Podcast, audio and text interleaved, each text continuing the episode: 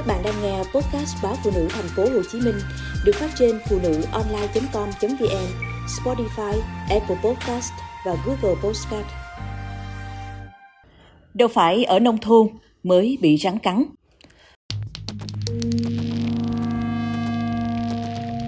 Ở khu vực nông thôn, nhìn thấy rắn, bị rắn cắn là chuyện phổ biến vì môi trường sống có nhiều cây cối rậm rạp, thiên nhiên hoang dã.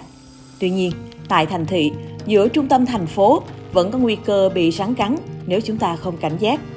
Vừa qua, gia đình anh PVD ngụ tại một khu căn hộ cao cấp ở quận 7, thành phố Hồ Chí Minh tá hỏa khi thấy một con rắn lục lao từ ban công vào phòng ngủ. Tương tự, anh NH ngụ tại một khu đô thị ở quận 7 thành phố Hồ Chí Minh có thói quen sáng sớm dắt cuốn cưng cùng chạy bộ trong công viên gần nhà. Cách đây vài ngày, khi anh H chạy ngang bụi cây trong công viên, bỗng một con rắn lục lao ngang qua đường. Lúc đó cuốn cưng của anh đã kích động, đuổi theo thì bị con rắn cắn trúng chân. Sau đó, cuốn đã không qua khỏi. Bệnh viện Nhi đồng 1 và Bệnh viện Nhi đồng 2 thành phố Hồ Chí Minh thường xuyên tiếp nhận các trường hợp trẻ bị rắn cắn trong giai đoạn cuối hè đầu thu, bước vào mùa mưa. Lúc này mưa xuống khiến hang rắn ngập nước, vì thế rắn có xu hướng leo lên cây, ẩn mình trong các bụi rậm và tán lá. Tai nạn rắn cắn thường xảy ra khi trẻ em chơi đùa tại những nơi cây cối rậm rạp, đánh động chỗ ẩn nấp của chúng. Tại nông thôn, người dân hay bị rắn cắn lúc làm vườn, phát rẫy, dọn cỏ, vân vân. Nhiều người thường cho rằng môi trường đông đúc, nhộn nhịp như thành phố thì sẽ không có rắn. Thế nhưng điều này chưa chính xác. Hiện nay người dân thành phố đang có xu hướng sống xanh, gần gũi với thiên nhiên.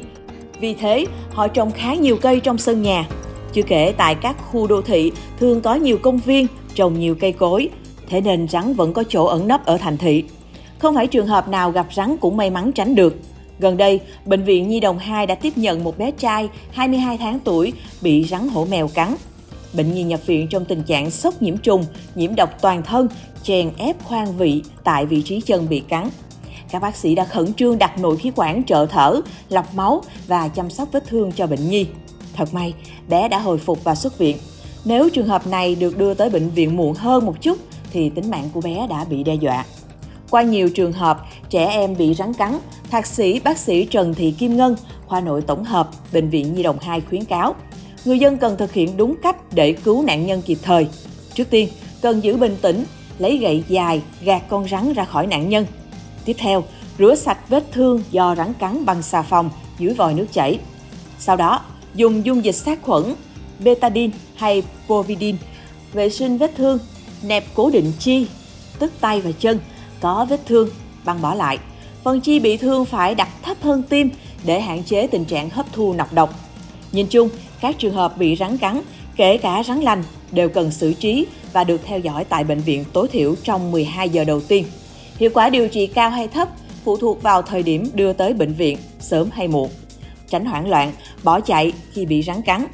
Cột garo quá chặt sẽ làm thiếu máu nuôi phần chi bên dưới. Ngoài ra, không ít trường hợp chữa rắn cắn bằng cách lễ, nặng máu, hút nọc, đắp lá vân vân, làm nhiễm trùng, tăng hấp thu nọc độc, khiến tình trạng càng thêm nặng nề. Theo bác sĩ Phạm Văn Quang, trưởng khoa hồi sức tích cực Bệnh viện Nhi đồng 1, tai nạn rắn cắn rất hay gặp vào mùa mưa, do khi đó thời tiết trở lạnh, rắn thường bò vào nhà tìm chỗ trú ẩn ấm áp. Ngoài cách xử trí vết thương hợp lý, đưa nạn nhân tới bệnh viện càng sớm càng tốt, ta còn cần ghi nhận đặc điểm của con rắn. Không ít trường hợp quá hoảng loạn nên không nhớ hình dáng, màu sắc của con rắn đã cắn nạn nhân. Trong khi đó, việc biết chính xác loại rắn đã cắn sẽ hỗ trợ các bác sĩ quyết định được đúng loại huyết thanh kháng nọc thích hợp